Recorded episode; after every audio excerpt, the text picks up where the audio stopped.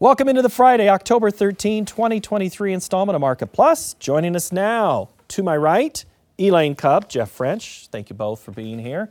Don Roose, did we pick on you? Thank you. Well, just a little bit, but that's okay, Paul. This is the, I think, third time we've sat the three of you together, and we we do panels different times with different people.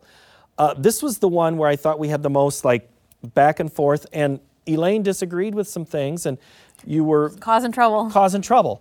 Uh, do you think, I mean, producers hear different opinions all the time. What should the root, when they listen, think back to what they just listened to the show and they hear different viewpoints of things? That's good for someone, right? To have a difference Yeah. opinion? Well, you'd hope so. I mean, that that is honestly like the, the biggest danger of participating in these markets is if you have one opinion and you only and you only listen to one thing and you just listen to everything that confirms what you already believe and you just lock yourself into that and you don't listen to the other dangers of what could go wrong with your opinion. So actually listening to things that that you know challenge you or make you think that's the best that's the best thing you can do for for a grain market. Is she crazy, Don, with that?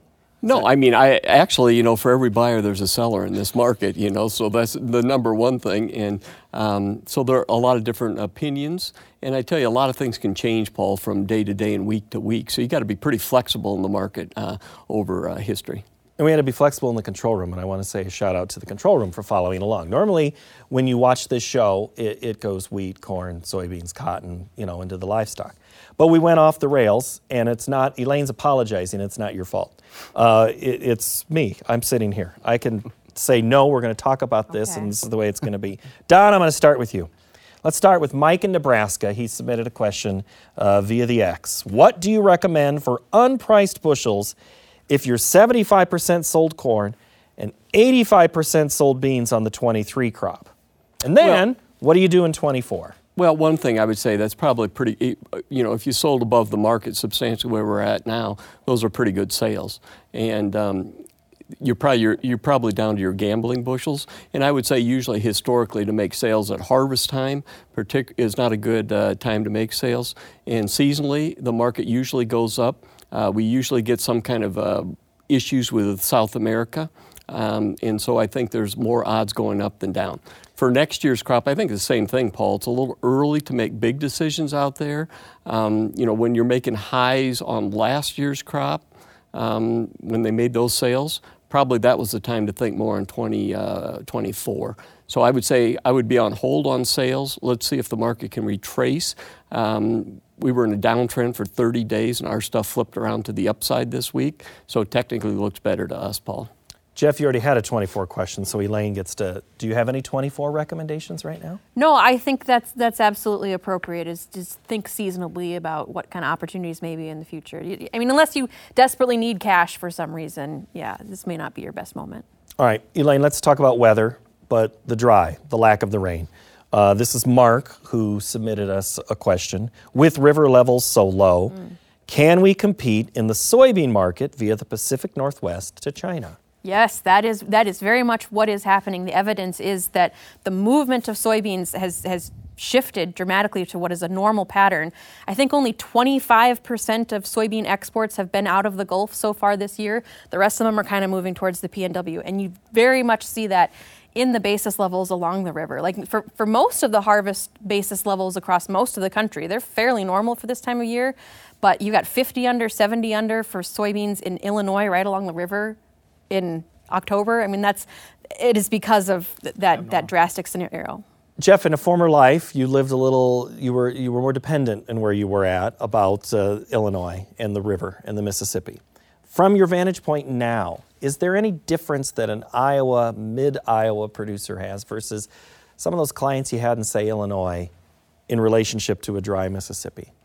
Well, it's kind of reversed. I mean, they, they when the river was high, you know, they would have the good basis. Well, that's kind of gone away this year. Maybe it comes back with these rains, but yes, going back to the PNW Pacific Northwest, uh, the beans are competitive. I mean, for December delivery, when you're looking at uh, Brazil, we're about 30 under right now, 30 cents under it right now. So uh, that's the way it is going, and it's good to see because we definitely need some of that business.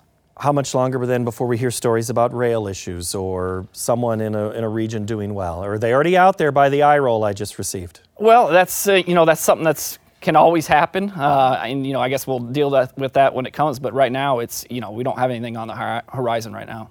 Don shouldn't roll his eyes so much, right? Well, it's always a risk, and you know, and getting fertilizer back up the river too. That's that's going to be maybe a bigger problem in the fall. Yeah, well, that was a discussion a couple weeks ago. Was about the the, the fertilizer, and then we're talking about uh, the salt for the roads, and you were having back uh, saltwater issues. I mean, is this how long does this tail have of being a story? Well, the good news is, you know, usually we make we compensate for some of these problems, and I have confidence we will again. But you know, the uh, domestic, uh, the ethanol plants, the biodiesel plants that are coming on, you know, our export pace. I think you have to say we're losing out inch by inch to South America on soybeans, and we're picking up uh, our biodiesel demand very strong. So that's probably the new uh, big demand that you have out here, Paul. Okay, Jeff. Yes. Greg wanted to know something off of Twitter.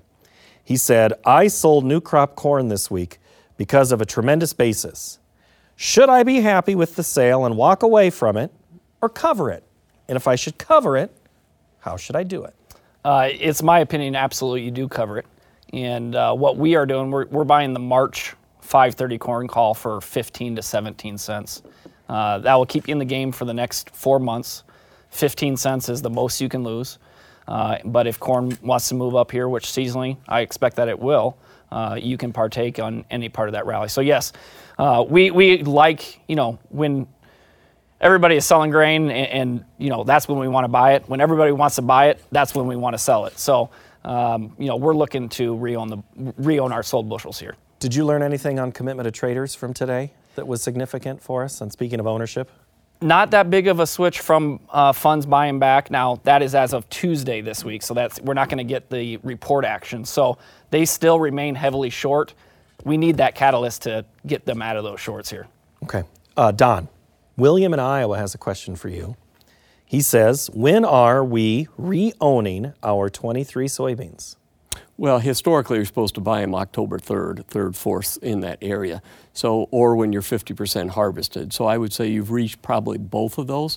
So, I would say uh, technicals turned positive this week. I would say setback, um, probably take uh, re ownership with them, probably some kind of an option strategy. Um, I would buy a call, sell a call, buy like $13 call, sell 14. There's no proof we can go over that number yet. Keep your costs low. So, I would say you're in that window, Paul, right now. All right, Jeff, little follow up from Mitch then on this one. What are you doing with unpriced soybean bushels not stored on the farm? Do you sell, store, or re own?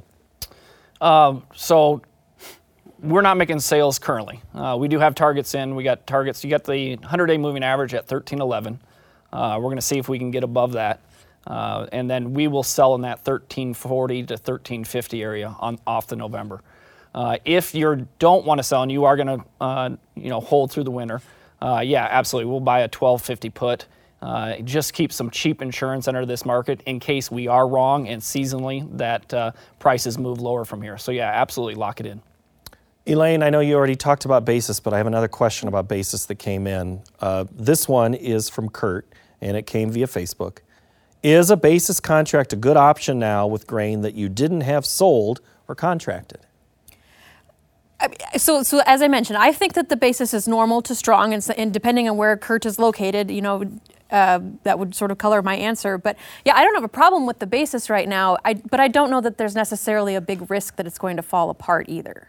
I don't know if somebody has a you know, I would urgency. say it, historically to set the basis right now usually isn't a good time right. because we typically get a rally on the basis going into the Thanksgiving time frame. Now, a lot of that is because a river push for exports we're, we're not going to have this year. But um, I would be very leery at harvest of setting the basis. Same with making new sales at harvest. So I think both of those for me are uh, not an option. And I think the basis is going to do the work. I, I mean, you might not see the board appreciate, especially in this corn. I mean guys are putting it in the bin and they are locking the door. I mean, they're down here at two, mm. three year lows. Uh, they don't want to sell these prices. So I think you will see that basis do the work to get that corn out of the farmer's hand.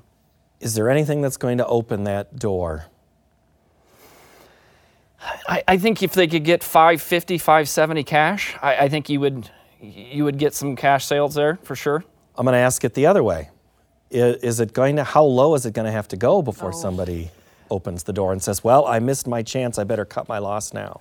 I think it'd be a lot lower than we are right now. I mean, it's they're pretty set on uh, putting it in the bin and seeing where this thing goes. Well, you know, I think it is different. We talked about it with interest rates. I mean, I think time is money, and I think you'll have guys a little more uh, faster sellers than they were previous years, and maybe re-ownership in some other way because it's, you know, uh, farming is a capital-intensive business. So I think, uh, you know, guys are going to be looking for funds down the road. We don't have those huge prices that we've had the last couple of years to work with, and I think we've kind of sucked off some of that money. Elaine, is there anything that you heard today that makes any one of these commodities, wheat, corn, beans, cotton, that has cause for setting up as, we'll say, dry kindling and something could spark it? Is there a market right now? Let's just not go to 24, the rest of this year. Yeah. Well, I mean, even to, to Jeff's point and to Don's point about um, the shorts that are in the soybean complex and the weather pattern that's in South America. It needs some kind of kindling to get those shorts out of there, and maybe the weather could be the thing that does it. Anything for you? I, you know, with what's going around in the world, I mean, you got two major wars happening. Uh, I, I think wheat down here at four to five year lows. I mean, it, you know, they're short wheat. I mean, if they come in and just start buying back their uh, short positions, it could be very explosive. I think the sleeper in all these markets, soybean meal had a big run to the upside this week, but bean oil is very oversold. It's undervalued. The supply demand balance table was positive. We have a lot of biodiesel plants coming online this next year. Bigger supplies now, but they're going to uh, deplete quickly. I think that's a sleeper for the next year. Don Roose, good to see you. Thank you so much for your insight. Thank you, Paul. Jeff French, Elaine Kub, yep. thank you both as well. Great insight today. Kind of fun. Real easy today. Just listen to the three of you. I can do it all day. All right, next week, we are going to look at how solar is adding to the bottom line on the farm, and we get commodity market analysis from Shawn Hackett. Thank you for joining us. Have a great week.